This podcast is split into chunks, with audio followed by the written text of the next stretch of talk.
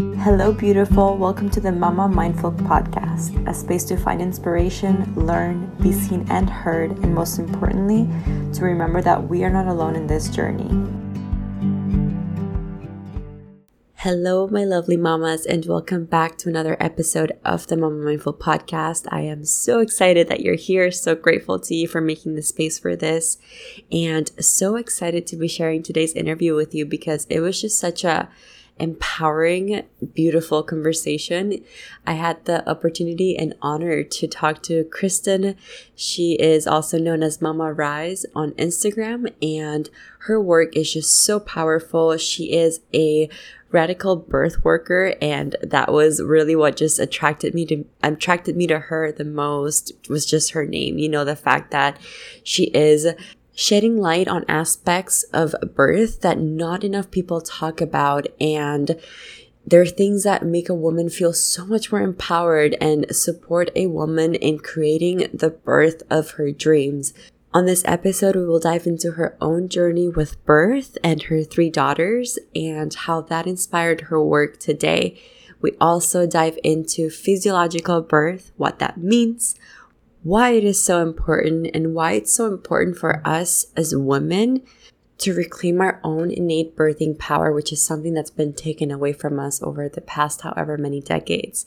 Other things we talk about is how to navigate birth trauma and also a little bit about the history of birth and how it became medicalized. So there's so much more in this interview. Honestly, I just, I don't even want to say anything more because I just want to get right into it. So let's just dive right in. Enjoy. Welcome to the Mama Mindful podcast, Kristin. I'm so excited to have you here. I can't wait to learn all that you have to share with us. And I'm just super excited to dive into your journey and your work today. Thank you. I'm so excited to be here. It's quite an honor. So thank you for inviting me. Of course, of course. So to begin, I would love to learn more about you. Well, I live in New Zealand. Um, live in Christchurch. I am a mama to three beautiful girls who are nearly 12, which blows my mind. It's a whole like new journey. Mm-hmm. And five and three. Um, I have a wonderful husband, Gareth, and I work part time as a hairdresser. I'm studying currently to be a birth educator. I have done birth trauma healing education because birth trauma is something that I hold very dear to my heart. Mm-hmm. And yeah, this birth work, birth journey stuff is just the biggest passion in my life. It fuels my soul. That's so amazing. I know that on your Instagram you mentioned your giving birth to your three girls transformed your life. So I want to know more about your birth experiences and why and how that happened for you. Wow. I'll try and be as brief as possible, but you know how birth just take your time. Huge. So my first baby, I was 24 when I had her, and I really wanted this beautiful natural birth, and I didn't really do anything to get myself prepared. I just believed birth would unfold how I wanted it to unfold. Um, and 12 years ago, I think, you know, we didn't have the internet. We had books we could read. I went to childbirth education classes. I don't even remember them. I don't mm-hmm. remember the mm-hmm. content that was in them. Like now, 12 years on, I have there was no nothing impactful about it. And I just went into birth believing that all would be well. Mm-hmm. Um, I ended up going 10 days overdue past my due date. Um, really long labor, 31 hours. I did go into spontaneous labor two days before my booked induction. And it was long, but I was doing well. Baby was doing well. It was just a really long, slow process. Mm. I got up to nine and three quarters dilated. and I had a cervical lip. I was laboring in the pool majority of the time. So I was really relaxed. My baby was really relaxed. But then my midwife decided it would be a good idea for me to hop on to the bed. And she said, I'm going to leave you here for 20 minutes. We want to monitor baby. And she was gone for two hours. And I had no pain relief. I didn't want pain relief. And it got really stressful because I don't know if you've labored on your back with no pain relief on board. It is pretty horrific. It's very uncomfortable. Um, and of course, you've got these belly bands on, monitoring baby, so you can't really move to even get into position. That try that that brings comfort. And at one point, I got up, all the alarms went off because, of course, the belts dropped off, and people came rushing into the room, and I was told off. Told I needed to get back on the bed. Mm-hmm. Um, and I was saying, I'm, I'm, I'm so stressed out. I'm so exhausted. I don't want to be on my back. And so my midwife decided to do a cervical examination and found that I'd gone back down to a seven, which now I know is actually our body protecting us. So back in the Stone Ages, if we'd wow. been laboring in a cave and we were faced with a lion, our body would go, No, this is not safe this is not safe for me to birth here. And the adrenaline would kick in. And that's what happened to me.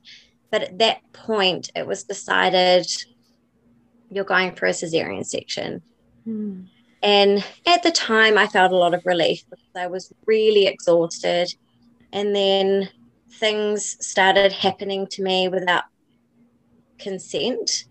Um, I had a midwife come into the room to insert a catheter without telling me what she was doing, without asking my permission. I was shaved without permission. Um, then I was wheeled down to theatre. The whole cesarean itself was fine. It was really relaxed. Everyone was lovely. I was treated well. My baby was born. Um, she was lifted up to me. And the first words the surgeon said to me was, Here's your baby. She would have died if you tried pushing her, her out because the cord was wrapped and a nuchal cord, so the cord wrapped around the neck, is so common.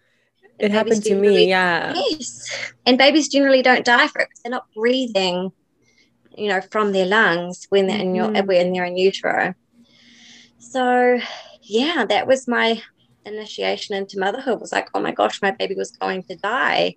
Um, and then I was exhausted. I was wheeled back into recovery after I'd been all stitched up. And my baby wasn't given to me either. She was taken, wrapped up, given to my um he was in my partner, well not my husband at the time, and taken into recovery. And then my gown was just stripped off me.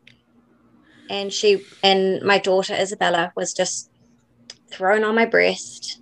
And it was just there was no Whoa. just gentle introduction. It was so rushed and it ended up leaving me really traumatized and wow. breastfeeding was awful within 24 hours my nipples were so horrifically damaged that bella was vomiting up blood and i was told that's just normal Whoa. Um, yeah. oh my gosh oh and it's it's really not normal for your baby to be vomiting up blood from your nipples. There needs to be some position work and latching work and support, and none of that was given to me. And um, so, yes, that was my initiation into motherhood with my first daughter, and it really that unraveled into my early parenting journey. It was just trauma driven. It was so hard to parent my daughter to trust myself because I felt, you know, this whole narrative of my body failed me. I couldn't birth my um and you know, I think my husband was really traumatized by the whole process as well. Because we didn't then go on to have another baby for five years. Wow. And it was something I had to really like beg for because I knew in my in my soul there was more souls waiting to come into our lives. Mm-hmm. And so five years later, we went on to have our second daughter. Before we had her, we had a miscarriage and an ectopic pregnancy, which I had to have emergency surgery. I lost a fallopian tube and lost my baby. Whoa. And that experience, it was huge. It was so impactful because in my when I had an ultrasound to confirm my ectopic, you could see my baby's heart beating mm. in my fallopian tube. And there's no option but to terminate that pregnancy effectively. so we had to go on quite the healing journey emotionally and you know physically before we could try again and then we fell pregnant with our beautiful rainbow baby quinn and quinn was a force from conception i was so unwell with quinny um like it wasn't confirmed high hyperemesis but i was vomiting all day every day for 13 weeks and I think it was just her way of saying, like, I'm strong, mama. I'm here. I'm strong. Mm-hmm. And one day, in a moment of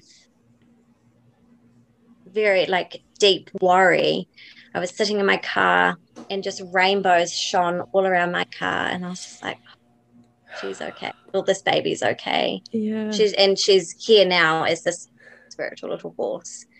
But um wow. yeah, it was so powerful. Right from in my belly. She was communicative, which was amazing. But with her pregnancy, I knew I did not want to experience that birth that I had with Bella again. I didn't want to have a cesarean. I wanted to have a vaginal birth, which is a VBAC, vaginal birth after cesarean. And in New Zealand, we get to find a midwife that we love. We're, our midwives are funded, so all our maternity care is funded. So I set about interviewing midwives to find one that really aligned with me. And I did very quickly. I told her I wanted VBAC, and she's like, awesome. Like, let's go, let's do this. There was no fear, nothing. Mm. And she said to me, you know, I have a 90% success rate with my VBAC mama. So I was like, this is wow. this is a hmm and so I had to get myself really educated because you're recommended to go along and see an obstetrician, and then they put all these barriers in your way of an IV line placed, come to hospital when you first go into labor. You need to be constantly monitored on the bed with the CTG machine. You can't use the water. And I threw all of that out and said, Well, I don't want an IV in. I'm not going to come to hospital until I need to. And I want a water birth. So we need to somehow figure that out. And I think they just threw up their hands like, this woman knows what she wants. I'm not going to argue.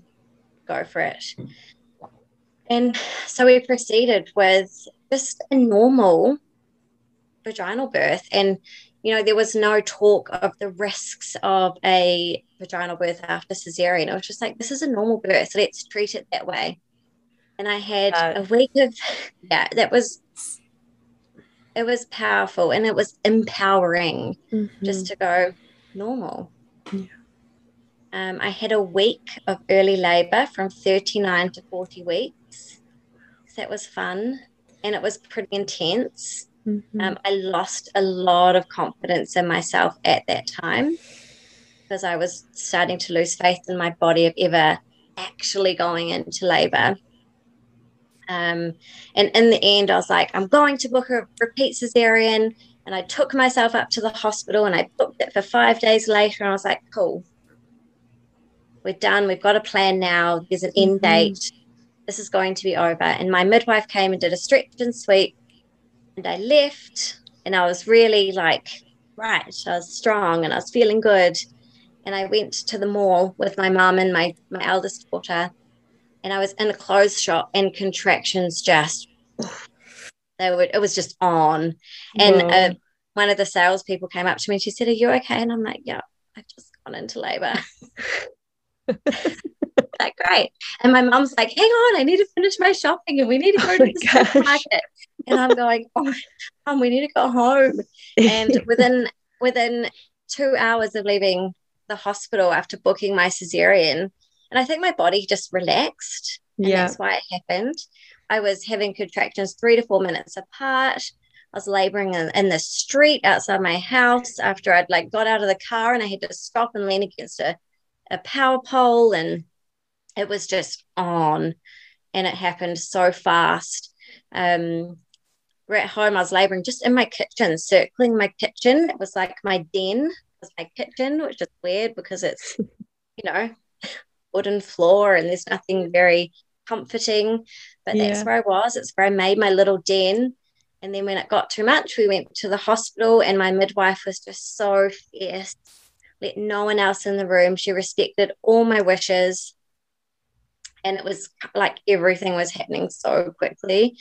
And in the end, I tried getting in the water because I wanted a water birth, but that was too much. And I realized now that was transition when it's mm. just, you know, you don't know what's what and you want to pack up and go home and you don't want to do it anymore. Yeah. And the midwife was like, okay, well, why don't you go to the toilet? Because she did an internal and my waters were bulging. I was about six centimeters and you could see my waters were in the way. Yeah. I went to the toilet, my waters just popped, and I felt when just come crashing down, and I was pushing instantly on the toilet. And so she's like, okay, off we wow. go back to the room. Wow. And Quinn, once pushing was established, Quinn was born about 20 minutes later. She's this beautiful, tiny, dark haired little thing just came flying out. And I remember at one stage, my my husband and my mum were saying, She's got so much hair. And I was like, I'm so excited while pushing. You know, yeah, that was, yeah. Oh my god, So amazing. Just like I was like, I'm I'm doing this. I'm birthing yeah. my baby out of my vagina. Wow. Amazing. oh my so gosh. powerful. Yeah, it was just that that moment was incredible. Mm. Yeah, and I felt so capable. Yeah, so empowering, so beautiful. Yeah. Oh my gosh. Yeah. Wow. And I thought I thought that was it for me. That was birth done and I'd had my VBAC and 18 months later we had a lovely little surprise up. And she she was a one-time whoopsie, just meant to be, my little Mila. Mm. And when we went and had an early scan, I said to the radiographer, what ovary did she come from? Because you can see where the cyst bursts and the egg is released. And she came from my right ovary, which is my tubeless ovary. So she's she's just absolutely meant to be. And um, oh. I had to find a new midwife this time because my other one had left the country. And she said to me, Why don't you consider having a home birth? Because she was the home birth midwife. And I was like, Nope, nope, nope, not for me. No. And I was encouraged to go along to a home birth event here in Christchurch. And so I was like, Okay, I will. I was about 16 weeks at the time. Went to that, by myself, went home and said to my husband, We're going to have the baby at home. And he was like, you, you can't. You've had a cesarean. You've got to be in the hospital. And I was like, No, I don't. It's fine. Quinn's birth was fine. We'll be fine. And anyway, this is where I'm having it. You're invited, but you don't have to be there. So and this this is me to a T. Like, this is my choice. Yeah, You don't have absolutely. to be a part of it. And so he just threw up his hands and, you know, he just decided to be supportive. And I just continued to educate myself about normal birth and what normal birth looks like, how it behaves, and the environment we need. And so I set up this beautiful environment with fairy lights. I had a birth affirmation board. I had just everything around that would bring me comfort. And I went into labor at 38 plus five, just niggles from first thing in the morning, 20 to 30 minutes all day long. And I was like, oh, okay, probably going to end up like Quinn's, and this is going to be start of a week of early labor. You know, all good. And I just carried on. Gareth was out that night. I was talking to my sister on the phone. I was like, How long have we been talking for? Because I've had a lot of contractions. And it suddenly just suddenly ramped up. I was like, Okay, this is getting really serious now.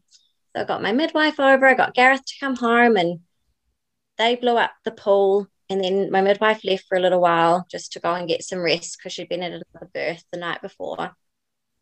And things just really, really ramped up very, very quickly. I got my friend to come over who I'd organized to watch my girls if they woke, but they actually slept through the whole thing.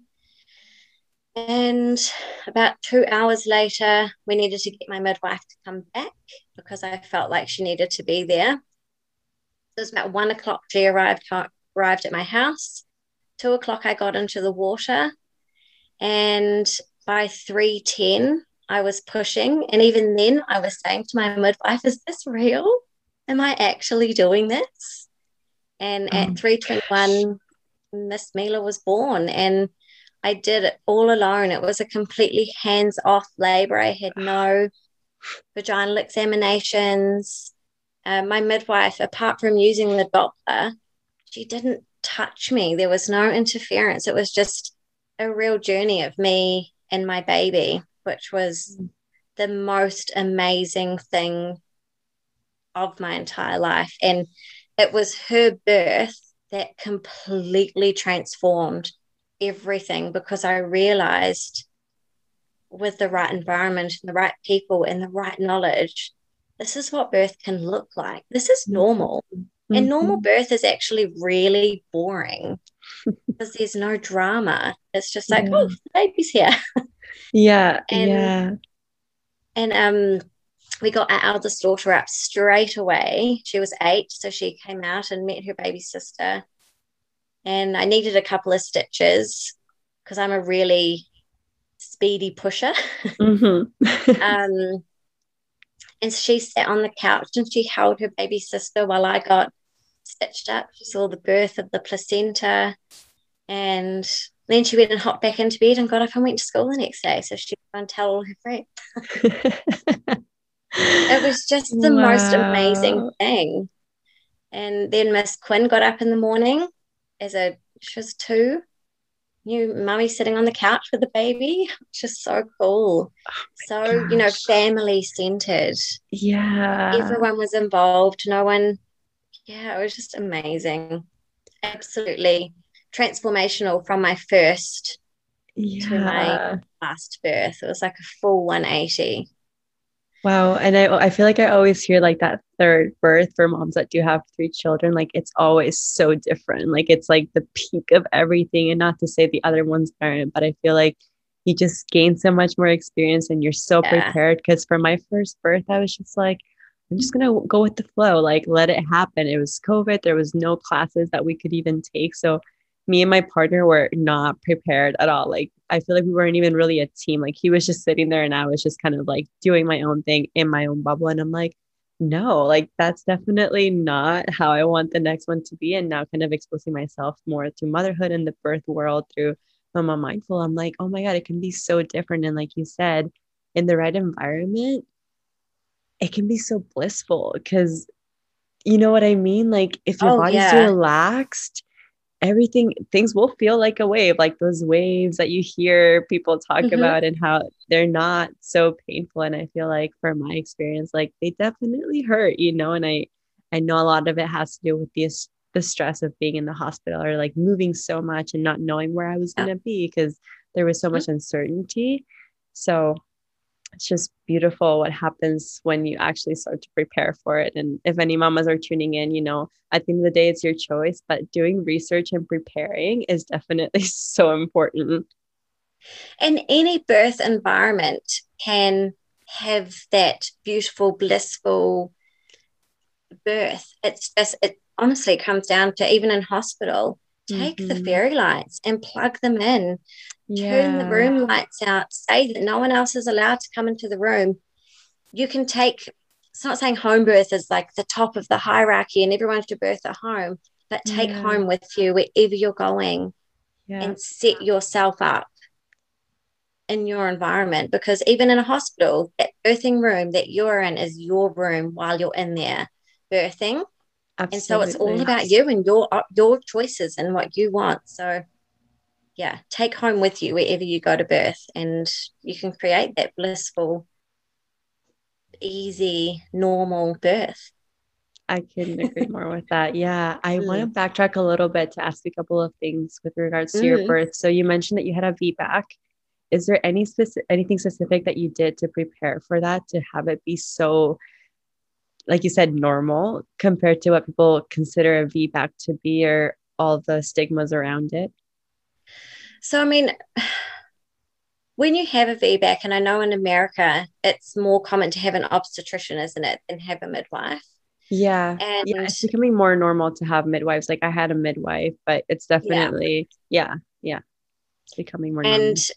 you know, with, with a VBAC here, you have to go and see an obstetrician. And an obstetrician is focused on the risk. And so they talk a lot about the risk. And the risk for a first time VBAC mama is 0.5% risk of uterine rupture. Mm. And for me, I was just like, okay, so there's a 0.5% risk of rupture, but there's a 99.5% chance that that's not going to happen. So for me, it was literally flipping the narrative and going, I'm going to focus on the 99.5% chance, not the 0.5% chance, because there's actually about a 0.35% chance for a first time birthing mother to have a uterine rupture. So small. So the, in, so the increase of rupture is so tiny. Yeah. And even for mo- multiple cesareans, the rupture increase is still so minimal, not even 1%. Mm-hmm. So it was just flipping my mindset, focusing on the big number, the biggest number, instead of the tiny little risk. Because I did have faith in my body. I, I did go into spontaneous labor what I also think is really important with a VBAC is understanding your cesarean birth. Mm. Why did that happen? What happened with my first birth that may have been the journey to ending up with a cesarean? And uh, like, were you induced? Because induction increases the risk of cesarean. Did you have an epidural? How early did you have it? What was baby's positioning like? Were your waters broken artificially too soon? Mm-hmm. Um, there's so much in a story that can explain an outcome or give you an understanding of the outcome. And so it's basically wait for your wait for your body to go into labor spontaneously and let it unfold exactly how it needs to, which could be six hours, could be 24 hours or more, but trust the process. Mm, that makes so much sense. Absolutely. And the second thing was you said that you went to that birth home birth class and mm-hmm. something shifted within you. What was it that made you change your mind? Hearing other women's stories wow. and just going, if they can do it, why can't I? Mm-hmm. And some were first time birthing mothers that had home births and just did their bodies so implicitly, even as a first time mum who, you know, you go into birth as a first time mama with no idea of what to expect. It's completely unknown. And they did it. Mm-hmm. So I was like, of course I can do it. I have labored before. And I know I like my body knows what to do. Why can't I just stay at home? And that that was it. It was just hearing other women's stories. Mm there's something so powerful about storytelling. oh, yes. Yeah. Wow, it's so amazing. So, how did your birth experiences inspire the work that you do today with mamas? Well, I think because I'm training as a childbirth educator, I'm just about finished November. Yay. Wow. exciting. um, so I think really just good birth education is important and it's for me, it's not about understanding what pain relief pain relief options you have, but it's understanding the process of physiological birth and how the environment's impactful and our support team's impactful and trusting the body and how the body supports itself in labor. That stuff is so important so that when it comes to birth time, women have the ability to make really informed decisions around inductions and pain relief and just knowing okay so if i choose to do this what are the impacts on my natural birthing process mm. and um, so i really want to bring that to the table because our antenatal classes in new zealand are you know there'll be a class on health and a class on normal birth and then um, assisted deliveries like your cesareans mm-hmm. forceps pain relief options, and then early postpartum. And it's just very basic snippets of no really detailed. And I want to bring that to the table detailed education about normal birth. Um, and then I have done birth trauma healing education, which it's such a huge passion of mine. It's obviously very dear to my heart, having had a traumatic birth with my first daughter. But I want to be able to provide a space for women to unpack and understand their stories and support them in recreating their their next birth journey and preparing for the next birth journey, which I think is really important. And it doesn't matter if it is a cesarean birth, how can you prepare for that to create a really healing journey for yourself? And it might just come down to things like I want delayed cord clamping. Mm-hmm. I want my baby put straight on my chest. It's just those really little things. And then I offer uh, doula services as well. So women can have me at their birth. I think doulas are just worth their weight in gold um, and can work really collaboratively. Sorry, I've just got a little person no worries. popped in. Um, yeah, doulas could work collaboratively with midwives, obstetricians. So I offer Hello. that work. Wait. Hi. oh. School holidays. Yeah. Oh my god. Um, my Quinn is obsessed with babies. Oh, I love birth. that. They sit and watch my girls sit and watch birth videos.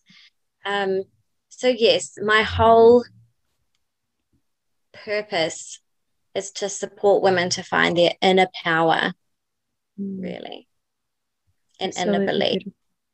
It's that's so beautiful because I feel like with that alone, you can create such a beautiful birth experience. Just like learning how to trust our body because we've been taught not to do that. You know, we've been taught to taught the med- to trust the medical system instead of our own body, which is so crazy when you think about it. Like how many women go to the hospital because they feel more comfortable there because somehow we've been taught to believe that a doctor knows us better than we know ourselves. And it was, I actually heard something on a podcast episode recently, and it was just a snippet of information. It wasn't the point of the podcast, but it was that the whole hospital system is built on the belief that a woman's body is flawed. Hmm. And that you know, we're more than capable of growing another human, but actually, when it comes to birth, you can't do it on your own. You need the pain relief and you need the forceps delivery and the episiotomy, um, all these things when actually our body, when left alone and trusted, will perform and birth their baby. Statistically, about 5% of births will require help. So the hospital system is amazing that it's there and it does save yes. lives. Five percent, and in some um, cities in New Zealand, we've got cesarean section rates of over fifty percent. Whoa! And I'm like, how? Yeah. How does one in two women end up with a surgical delivery of their baby? Oh my gosh. It's really mind blowing. Yeah, I I want to ask you when and why did childbirth become medical medicalized? Like when did this take a turn and this happen? if you have if you have an answer for that. mm. So so I'm not I'm not man bashing, but it is when mm-hmm. men got involved in birth. Because pre- predominantly it was midwives with women and it wasn't even women that were educated, it was women that had experienced birth. So it's the most, it was just a woman in their community, in the village, that went to births. And then they'd invite other women who had experienced birth that will become more experienced and start attending mm-hmm. births. And for a long time, it was men don't need to be a part of it. Why would we get involved in birth? Um, and then it was, I think it was about the 1800s male midwives started stepping in and it was started to see as a a rich woman well-off women would hire a male midwife to have in their home just in case something went wrong mm. um, and then it just spiraled from there and it you know women's bodies were made out to be and this is in this is documented as a flawed male's body. We were the, the messed up male's body, pretty much. And whoa. okay. And men just started to interfere and think they knew a woman's Oof. body better than what a woman knew it herself. And, you know, things like breaking a woman's waters was introduced by a male obstetrician in the 1960s for no reason. Oh my gosh. He just did. He was a farmer as well, and he had cows, and he used to help calves be born. And I think it came from that idea that sometimes they broke their waters and pulled the calf out. There is no reason for a woman's waters to be broken in birth because they break at some point or babies born in their sac. Yeah. Um, and it was about the 19, only the 1950s that birth predominantly moved to hospital. So it's really recent mm-hmm. that we've had this huge movement into hospital births and things like twilight sleep. So women being drugged up to the eyeballs that they are they don't know what's what. They're um they get quite psychotic, so they are held down with restraint, birth their babies, and then they're brought to and they have a baby.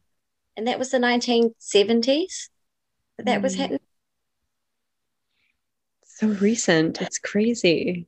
So recent. And it's only mm. 1990 that um, evidence based medicine in birth was taken into account. Everything else was just culturally based. You know, it came from this cultural narrative of this is what's happening right now, so we'll do it. There was no evidence behind it. So it's only 30, 31 years ago that we started practicing based on evidence from research. Mm. Wow. It's just mind boggling to think that that's what the system is founded on wow it's it's just it just reminds me that it's so important to do our research and question mm-hmm. everything mm-hmm. question everything everything everything well why do i need that my body's got it but why my body does that we yeah. really need very little in birth unless mm-hmm. medically absolutely why is it so important for us women to reclaim our innate birthing power why do we need to get back to that I mean, not need, but why is it important for us to get back to our roots and what kind of what it used to be like? It doesn't have to be exactly like that because technology, I feel, mm. does have its place. But absolutely, how can, yeah, how can we kind of? Why should we get back to that? Birth, you know, we mentioned. I've always said birth is really transformational, but it is so transformational you're not and we've heard it a million times it's not just a baby being born it's it's a mother and a woman is going from maiden to mother and the shift is so incredibly profound you've got one in three women walking out of birth traumatized by their mm-hmm. experience so it also means one in three babies are coming out traumatized and it's so impactful the impacts of birth on the woman, but on the baby as well, is just quite profound. Um, and if you look back at your own birth, your own personal birth story, how you were born, if your mum has shared it with you, and I say this to anyone listening, it will probably tell the story of your life. Mm. I I personally look at my birth and it just blows my mind. I was a posterior baby. I got stuck. My mum describes it as a long labor and I needed a forceps delivery. So I had to be forced out, pulled out before I was ready. Posterior is a version of normal. Posterior babies generally turn, they just take their time. And now I, I look back on my life and I've gone through life of getting, you know, going well, going well, and then I get stuck and I'm like, wow I don't know what to do. I need external help and support and cheerleading to get me through this next stage. Mm. And that's my birth. And instead of the doctors and my own mum trusting my timing and letting me take as long as it needed to take, I was forced. And so it's, you know, it really impacted my ability mm-hmm. to make my own choices and get out of these stuck situations on my own. It's just the impact is humongous, you know, not to mention physiological things like vaginal seeding that the baby gets being born through the vagina, the bacteria that then impacts their microbiome. Um, breast milk, which is the truly is the best thing for the microbiome. But if you have a surgical birth, can make breastfeeding challenging. Mm. How does an induction impact a woman's natural ability to labor? Hugely. You're not even going to have access to your laboring hormones mm. if you have artificial hormones being pumped through your body. So your baby doesn't have the benefits of those natural hormones. You don't necessarily get that huge big rush of oxytocin and fall in love instantly with your baby. Neither does your baby. The impacts are just so, so profound that coming back to being informed and then making the best decision. And for some women, it's going to be I need the repeat cesarean or I want to have it because it's better for my mental health. But that's still going to impact the baby in a really positive way because mum's relaxed. Mm-hmm. Mum's making a good decision, and that baby's going to feel really held in that decision. And then there can be planning around mum having baby straight straight away and being able to bring on that oxytocin because skin to skin is just so powerful. It's just so impactful. It's hard to really put into words the impact of birth on mama and baby. And so mm. many people, oh, you know, it's just birth, it's just a moment in time. It's really not. It's lifelong. Yeah. Lifelong yeah i mean it's like everything that we experience in our life like it might be a moment of our life but it has an imprint on the rest of our life and this is such a profound experience even if you're not aware of it there's a lot happening spiritually and energetically oh yeah that yeah that for it to be the sacred moment that it's meant to be it that's so powerful it's so mm-hmm. necessary yeah absolutely are there any other benefits to physiological birthing? I know you touched on some already, but I don't know well, if there's anything else you'd like to add. The biggest, you know, the biggest benefit to physiological birth is those laboring hormones. Mm-hmm. You have oxytocin driving birth, you have endorphins coming in to you know give you some pain relief you have adrenaline to help you birth your baby and then again you get that oxytocin hit and that supports mama in that whole birthing process and in those early parenting days as well, with establishing breastfeeding with your baby, with your milk making hormone prolactin. And it's babies are often more alert, they're more mm. awake, they're more willing to breastfeed because they've had all those beautiful hormones supporting them. And you know, more often than not, there's less complications, there's less chance of postpartum hemorrhage. Um, the placenta generally births physiologically as well with no need for additional support. You know, the impacts, it, it's just it's phenomenal. And then, of course, the after impacts, which I know you would have experienced of going, man, I am a superwoman. I'm a warrior. I did that. Like, you feel like screaming from the rooftop of I, I just pushed a human out of my vagina. I did it. Yeah. It's yes, literally. like you're, you're also just so blissed out with your baby, and you don't. There might be aspects. I'm not going to say it as a as a whole, you know, thing because I've spoken to a woman who was traumatized by the pain of labor because she wasn't expecting it.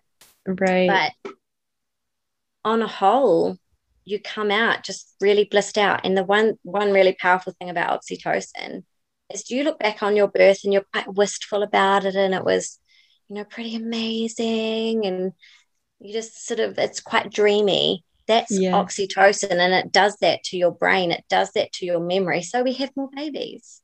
Wow. Whereas you talk to these traumatized women yeah. who remember everything so vividly that they can't honestly say, I don't know if I can do that again. Mm-hmm. because everything they remember it. Whereas you get that oxytocin and it's like, I could do it a thousand times. Absolutely. It's so funny because, like, that's how I feel. I feel like I can remember those moments, but what I experience when I delivered my child over triumphs that times a yeah. hundred. Like I could do it all over again. it, it's just, and now like learning more about the different birthing methods and physiological birth because I had no idea about this when I gave birth. I didn't do mm-hmm. enough research. I thought I did, but I guess I really didn't. I was just trying to like let it happen as it was meant to happen. But I think sometimes, you know, putting a little bit of effort, it's like manifesting, you know, like you can't expect yeah. Your life to be what it what you wanted to be without creating the vision. And it kind of was like the same thing with my birth. But now knowing about all of these different things, I'm like, I can't wait to do it that way, you know, to just like really allow my body to take control and do what it was meant to do and to feel that just that empowered and that connected to myself because it really takes mm-hmm. a certain level of connection to your inner self to have that kind of surrender. And really because labor is teamwork between the mom and the baby.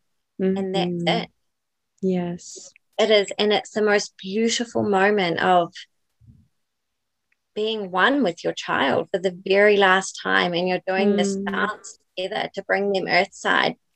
They tell us how to move, they tell us what position we need to be in for their body mm-hmm. to be born. And it will be different every time another really important thing I want to just share with physiological birth part of the the researching process is building your support team and being really clear about who you're having in your support team because everybody brings their own birth story. And you need to do i think one of the most important things we can do is to let go of our birth story. Mm. I mean, like our birth story, because I took that into my birth. I don't want to have what mum had. I don't want. To, I don't want my baby to be born how I was. Mm-hmm. That was, and I brought that into my birth. But then everyone around you being able to say, I know what your belief is. I know how you feel. Don't bring that into my space, please. And if you know I, I think sometimes mums aren't the best people to have in a birth yeah. um invite them straight after but they're not always because that, that emotional connection to their own baby mm-hmm. you know and all that pain but the prediction of their own birth experiences if they haven't unpacked that can be really impactful on the environment um so yeah really setting up your support team to support you and your wishes and your desires for your birth and encouraging them to leave their stories at the door and to have trust in you. And if they can't, please don't come. I because love that. Only, yeah. You only get one opportunity to have this birth. And I know so many of us, especially as women, we walk around as people pleasers. Mm-hmm. It's just, I think, a part of being a woman especially when you know your menstrual cycle you have estrogen and that's the people pleasing hormone. Um, yeah. all around the time of ovulation you want to please other people. But um it's just kind of bred into us and we can bring this into our birth. Oh well i don't want her to feel left out. I should have her there. And um, oh, my mother-in-law would really like to be there and it would make my husband happy, even though I don't want her to see me in that way. But oh, you know, it's it's not about anybody else but you as the birthing person and you get one chance. And you i i hate feeling I, that feeling i had after my first daughter of that my other births were the do-over. And mm. my next opportunity to heal that birth. And it does it doesn't do that. It provides more information and more education about how that birth unfolded the way it did. But don't put yourself in the position where you're going to need a do over. Set mm-hmm. yourself up really strongly from the beginning. And then the process unfolds however it does. You know, you've given yourself a really strong foundation for a really beautiful experience, however it unfolds. Mm. That's so powerful, so beautiful. Thank you for sharing that. Yeah, I could say so much. I could go on and on and on. I really I think, could. yeah, I feel like we're gonna have to do a second one because I could just listen to you speak all day. I just I feel like there's it's things that not everyone talks about and everyone should be talking about it in the birth world. You know, I think this kind of information empowers us in so many ways and even not just women that are expecting. I feel like just as a woman in general, because we're reclaiming our power, we're remembering what our body is capable of beyond birthing. Like we're we're just so powerful as a whole. And I feel like that power has really been taken away from us over the decades. So it's beautiful just like hearing you speak about it and then to connect that to our own innate power as a as in general. Mm-hmm. To remember that. Yeah it's like our menstrual cycle. There's so much shame that's been put on women over the years that we've been shamed because our menstrual cycle is so powerful. Mm-hmm. The hormones that drive it are just powerful. And every month we're building a home in our body for a baby. How cool is that? Women are amazing. we we are so amazing. We were talking about this and we had like a little pre-interview before we had the actual interview just to kind of get to know each other. Mm. We we got onto this topic because I was doing some research and just really understanding my cycle better because I was never taught to look at it in a sacred way growing up and I learned that it was, you know, what men were kind of trying to take our power away because the woman is so powerful during their cycle where it's a time that we're most intuitive, most connected to source, our guides, our angels, the times that we're receiving visions. And back in the day, the women that were menstruating were put together so that they could receive the visions to then guide the village forth. And like it's just crazy to think that we've gotten so far away from that. And, you know, coming back to physiological birth, coming back to understanding the sacredness of the power that we hold in so many ways is just it can literally move mountains. it's just the woman you know, and it's not to shame men or anything. No, not, not at, all. all. Not at all. It's just to, it's more towards just women in general for us to remember. That's all. Like, remember mm-hmm. where we came from, who we are, and what we're made of. Yeah, absolutely. And men and women could have such a beautiful collaboration. Yes. Yeah. And the power that a man and a woman could bring together if they were truly equal and both seen as these yeah. powerful beings would just blows my mind, you know. Yeah. Yeah. A woman coming together. Oh my gosh. Yeah. I, I love that you say that because I feel like when the man honors the woman and the woman honors the man, it's magic. That's creation. That yeah. is the feminine and the masculine coming together and creating the world that we live in today you know mm-hmm. those are those two energies that are needed to have life and then imagine the the humans being born out of those relationships mm-hmm. of just such oh, equality being made from the most unconditional respect and love the humans being born out of that the world would change would change and i mean i feel like it totally is i'm an optimist and I feel like we're, you know, we're we're really getting to a point where the energies are being more balanced and and we're starting to honor that a little bit more so mm-hmm. that we can, yeah. you know, bring children into this world to look at life differently and understand their power a little bit better. Mm. Yeah, beyond their gender, you know. Yes, absolutely. Yeah. Got an exciting future ahead, I think, an exciting world one day?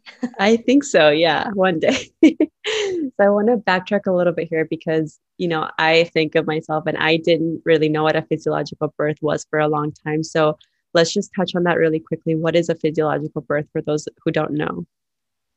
The physiological birth is allowing your body to go into spontaneous labor. And this it's it's quite a wee process and you know, that we have the states 37 weeks to 42 weeks is, you know, full term. So early full term, 37, 40 weeks full term, 42 weeks late term. And for some reason, we get to 40 weeks and we're like, eviction day, baby, you need to get out. Um, and so we see women being induced normally around 41 plus three. So babies are forced from the womb when they're not ready. And it's the mm. truth. They're not, they're not ready. Um, no one really knows what it is that triggers labor, but there's some research around it being that the baby's lungs are developed and they send basically a message to the placenta, which then sends a message to the brain, and the brain then starts releasing oxytocin. And the uterus has oxytocin receptors and it picks up the oxytocin and contractions start. So your baby is literally saying, I am ready to be born. I'm ready to breathe on the outside. And then labor starts. And physiological birth, you know, we talk about stages of labor, which I think is really unhelpful um, because often time limits are put on stages of labor. Stage, first stage, maybe 12 to 24 hours. And so you have this in your mind and you get past mm-hmm. that and you're like, what's going on? You start losing faith in your body straight away. So throw out the stages of labor and trust the process. And early labor can take a really long time. I had a week of it with my second daughter, seven days. But wow. then active labor was about six hours. Mm. So your hmm. body's doing a lot of work, even in those early stages where it feels like it's going on and on and on. And so you don't want to get augmented, no artificial drugs. This is all part of the physiological process. Just let it unfold. And then when you have a physiological birth, you can have a physiological birth of the uterus, I mean, the uterus of the placenta. Mm-hmm. Um, yeah, so that is physiological birth. It is about having patience and waiting for birth for your baby to be ready for birth, for labor to happen spontaneously. And throwing out the dates, doing what you need to do to be comfortable might mean extra monitoring of your baby if you're getting towards that 42 weeks. But trust the process and trust your baby knows it's birthday. Mm. So that's physiological birth, really, is waiting. So beautiful. I, I just had a friend that had her baby and she didn't have consistent contractions. And the way that she deals with pain is she goes in. So she was just kind of sitting, meditating, and the midwife would ask her husband, like, hey, can you like show me her throat contractions? She was just silent. But internally, she was experiencing so much that with not having consistent contractions, she was like, oh, she's not in labor, you know, like yeah. Nothing nothing is happening and i think it was two hours total and she ended up delivering her own baby at home in her bathtub because she didn't even have a chance to blow up the birthing pool. Mm-hmm. and i'm just sharing this because what you said you know like throughout the stages throughout the expectations and everything you've been taught because your body will do what it needs to do and it will probably happen completely differently from how you thought it was going to happen yeah, and that's what happened though when birth started getting medicalized is that women's body was seen as a machine mm-hmm. and it formed a very specific way every single woman and every single birth and it's it's not it is can be inconsistent and then there's also you know you hit a certain point in labor and it can labor can stall around yes. that seven eight centimeter mark it's really common and i see it all the time I got to seven, eight centimeters and labor stalled. So they gave me Pitocin or Oxytocin or Syntocinon mm-hmm. to augment my labor and kickstart it again. But you're having that rest because you're about to birth your baby and your body is doing physiologically what it needs to do to give you a rest, to then have the energy to push your baby out because that takes some it takes some energy and that's all part of the physiological process. But you know and and it is in a hospital environment they don't give you that time to just rest. Mm-hmm. yes i will yeah. Absolutely. And you know it just goes back to honoring our body and trusting that it knows best and that nature is so perfect. Like when you just stand back and you watch nature, the way that flowers bloom, their colors, just everything in it, the way that animals are born, everything. It's so perfect and there's no Mm-hmm. intervention. And No. we- we've gotten so far away and from like recognizing ourselves as nature that we've somehow just think we're like this super refined and elegant technological being that needs such different care and treatment and that goes to you know our soil and all of that. Like we've just gotten so far away because we somehow need to think we're more special. And like you, you know what i mean? So it's just yeah it just goes back to trusting that we are a part of nature and nature was Mhm. designed so perfectly and exactly the way that it needed to be Yeah, and that that's it. It's as simple as that. We are a part of nature, just like a flower blooms, so will our body. And that, you know, so much of the imagery around birth is a flower blooming of the cervix Mhm. opening. It's the Oh same. It just unfolds. And we don't judge a flower for how it unfolds. yes We don't judge that it starts out yellow, but it's supposed to be pink. hmm Process happen as it matures. yeah. we've complicated things far too much.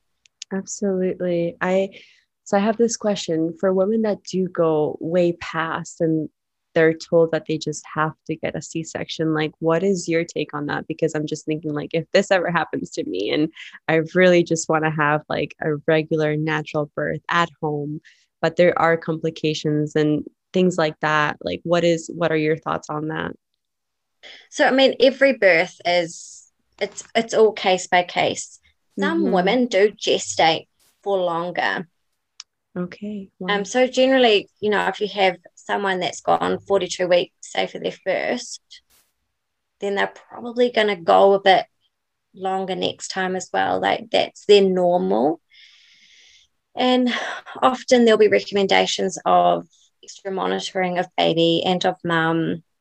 And you've you've got to decide yourself what risks you're willing to take. And risk Mm. with birth is always very, very, very minimal. Mm. And there'll be talk around the increase of stillbirth increases by 50%. So the risk of stillbirth increases by 50%. But the 50% is that it increases from, goes from 0.04% to 0.06. But you'll only be told it increases by 50%. So it's, yeah, so it's still Mm. really, really minimal. So it's figuring out what risks you're willing to take. Am I okay with sitting here? Some women will go to 44 weeks, which is mind blowing, but Mhm. perhaps all their babies have been born around that 42 week mark. So it's just their normal. Um, and then say with a woman who went at 39 weeks for her first baby and then starts going longer next time, you, you know, it's, it's deciding, am I willing to go here? Is something going on because I went a lot earlier last time? Or do I just need to trust this process and trust this baby? Because that's the other thing. We get so caught up on what was last time that we forget that it's its own birth journey Mhm. and that your baby is its own individual being and our body is the vessel in which they birth but they also know the way in which they need to birth Mm. um it's it's really tricky because we've all Yeah. got a different basis for risk i personally would just let myself go um, if i was to have another baby and if i got to 42 weeks i'd probably be very uncomfortable and very grumpy but I would trust the process and trust my baby. I would probably want to have, you know, check on baby, make sure everything's okay, make sure the placenta's okay, my fluid's okay. But otherwise, I would, I just trust my baby to do what it needed to do. Um, there is no, unless medically indicated, literally medically indicated, there's still no reason to be induced or have a cesarean just for an overdue baby. Mm. Wow. Yeah. So much I feel like we don't know because it's just they're not transparent about it. You know, like they just want to push for that, so they don't really tell you what's in the in the small letter at No, the they yeah, don't. the fine And of line. course, you go to an obstetrician when you're starting to talk medical, you know, intervention. And the obstetrician only know intervention birth. They don't actually know physiological birth because mm. that's not hmm. their job to know physiological birth. So you can also, okay, well, I've got the obstetrician's recommendations. What would my midwife recommend?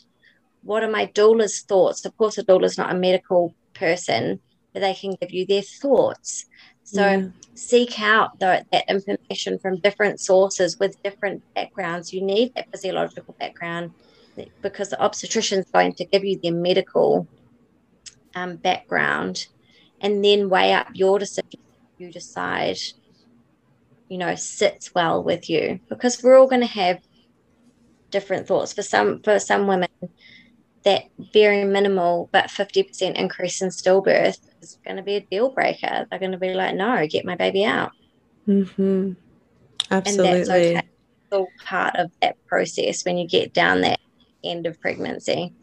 Yeah, that makes total sense. It's, you know, basically just honoring yourself and what feels right to mm-hmm. you instead of yeah. just going based off of what someone else is telling you out of their fear response. Yeah.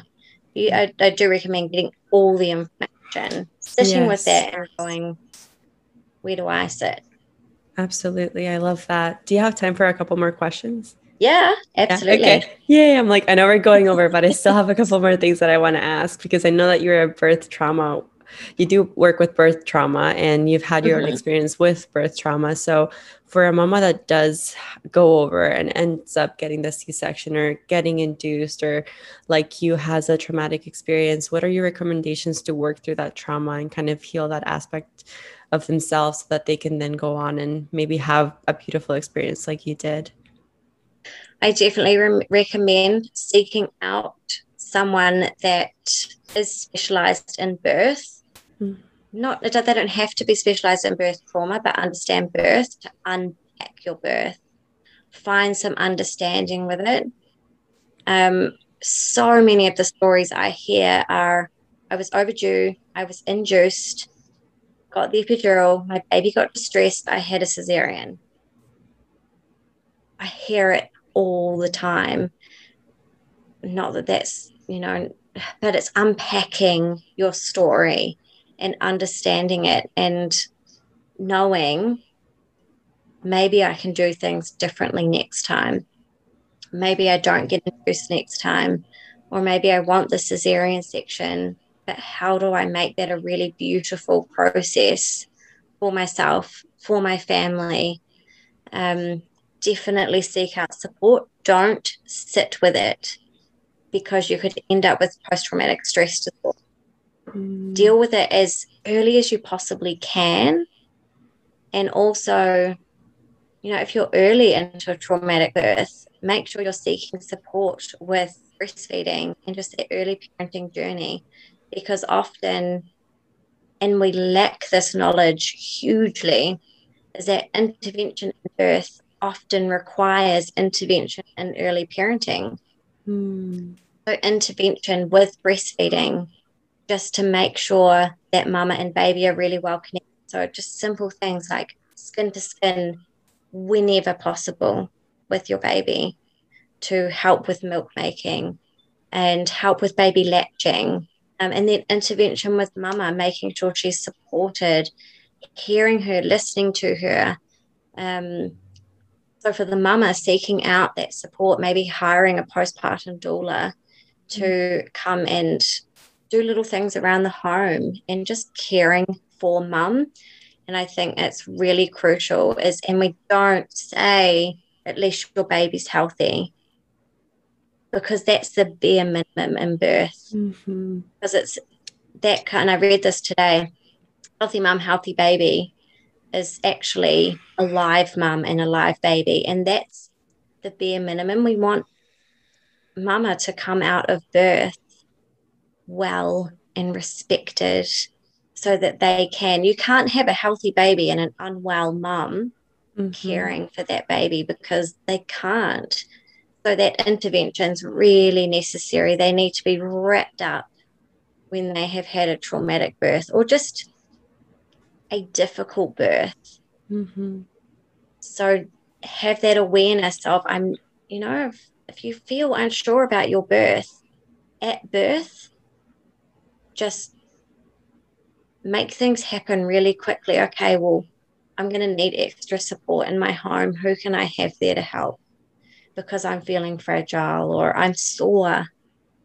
You know, don't think you've got to be a superwoman, get up mm. and do all the things. Be really, really kind and gentle and acknowledge your experience for what it was and just seek support, get support. Don't don't let it fester because it's it can have such significant impacts if you don't um, work through it. Mm-hmm.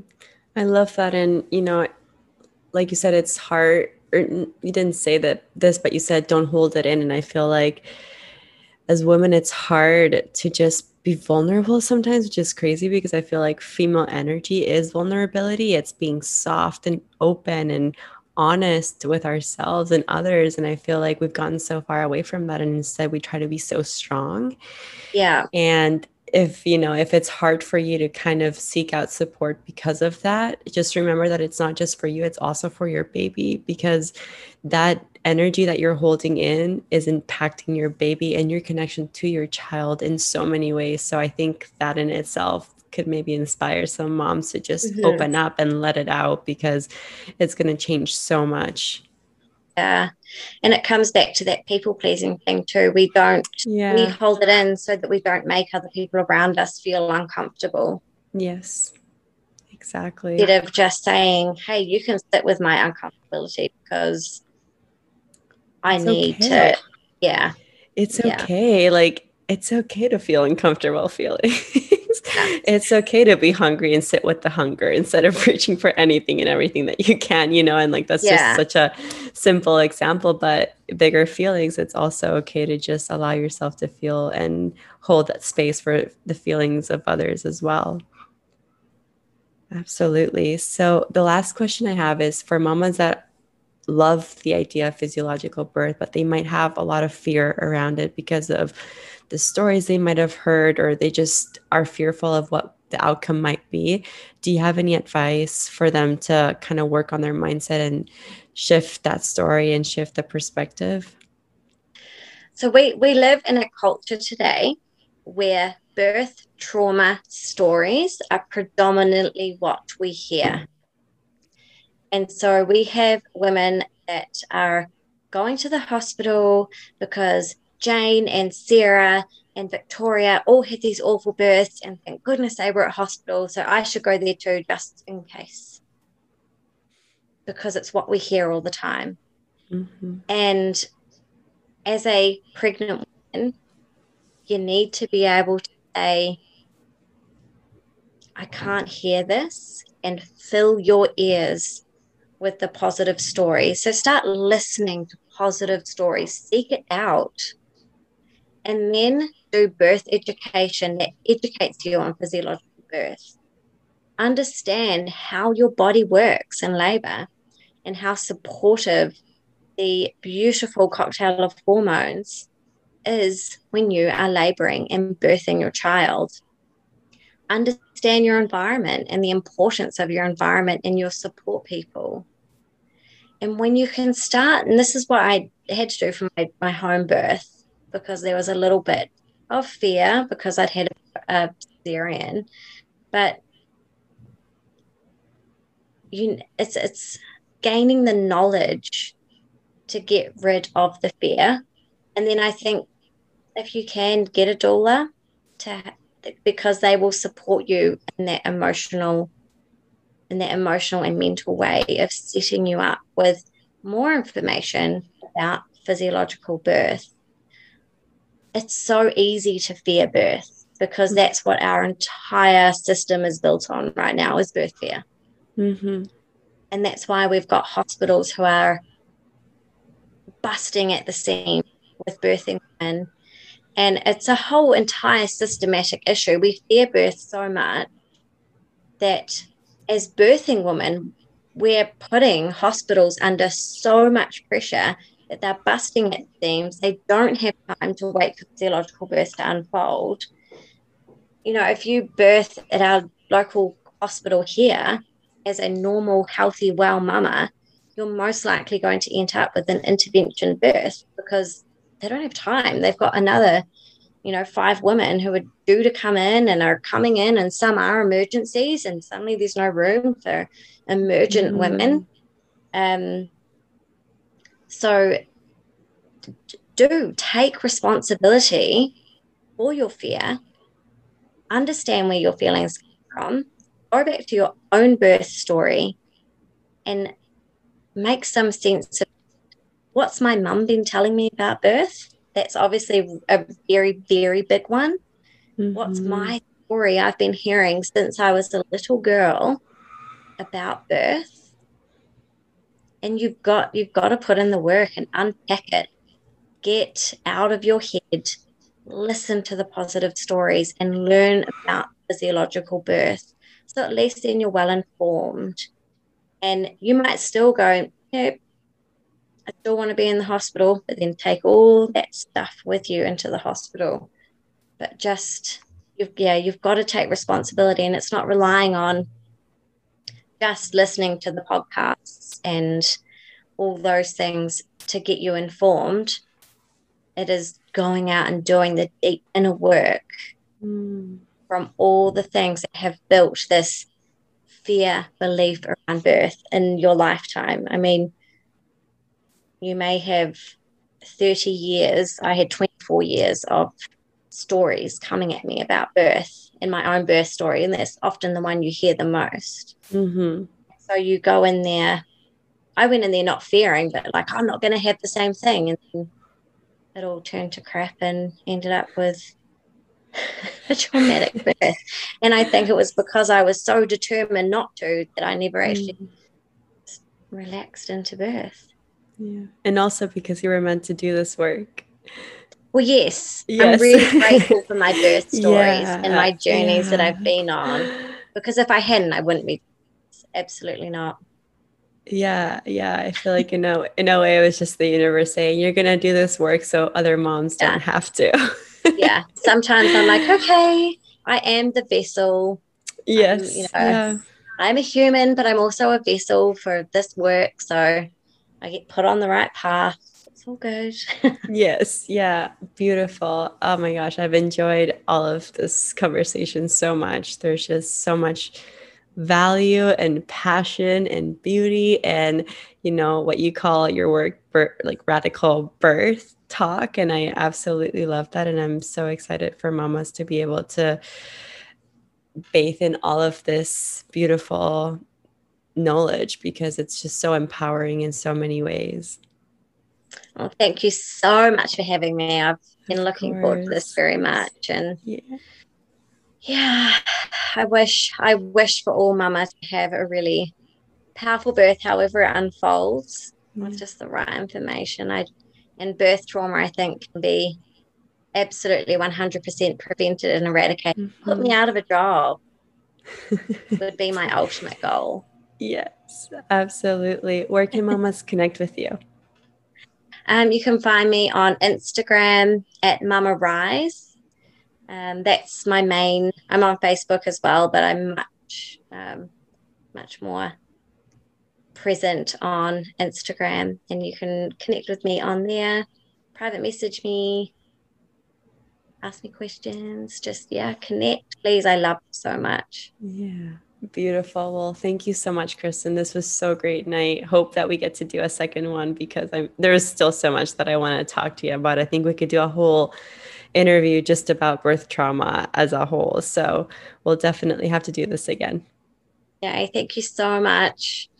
Mamas, how powerful was that? I know that this conversation made such a huge impact in my life. And I can only imagine how you mamas that are expecting and getting close to that birthing day are feeling right now. So I am so grateful to Kristin for giving us so much time out of her day to share such beautiful, empowering words and knowledge. And I'm so excited to know that I get to share it all with you, mamas. If you haven't subscribed to the podcast before you head out, I would love if you do subscribe. And of course, if you haven't left a review, I would love to hear your feedback because you are what makes this better. So, again, thank you for being here. I hope you have the most amazing morning, afternoon, night, whatever it may be. Make it beautiful. I'll catch you on the next one.